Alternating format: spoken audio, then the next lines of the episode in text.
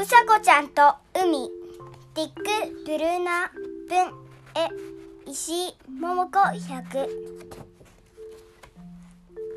ある日父さんのふわふわさんが今日は砂丘や貝のある大きな海に行くんだよ。行き行きたい人誰と言いました。私私が行くわ。とうさこちゃんは言いました。あ嬉しいな。海岸で貝を拾うのにバケツ持っていくわ。よろしいでは車にお乗り父さんが引いていってやろう。そうすればお前はくたびれないで早く海につけるからね。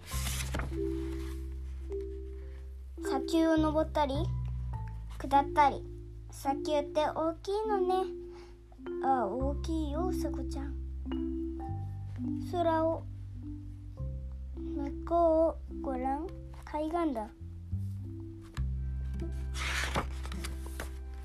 海岸のテントにに着くとうさこちゃんは車を降りていました。ああ早かった。楽だったな。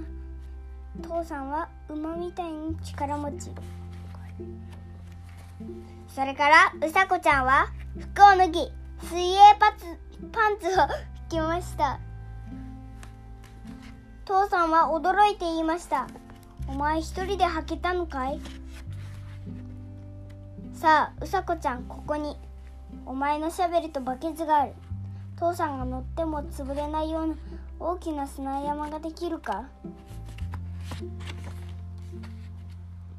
うさこちゃんは一生懸命砂を掘っては積み上げました。ほら砂山は大きくなってうさこちゃんの頭が見えるだけ。砂のお山ができた後波打ち際でうさこちゃんは色や形もさまざまな貝をバケツに入れました。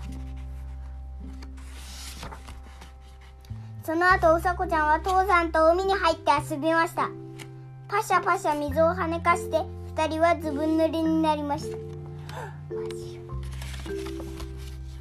それから体を乾かすと父さんがうさこちゃんに言いました。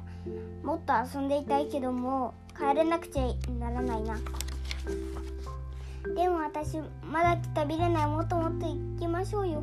でもお家まで帰る途中でうさこちゃんは眠くなりました。おしまい。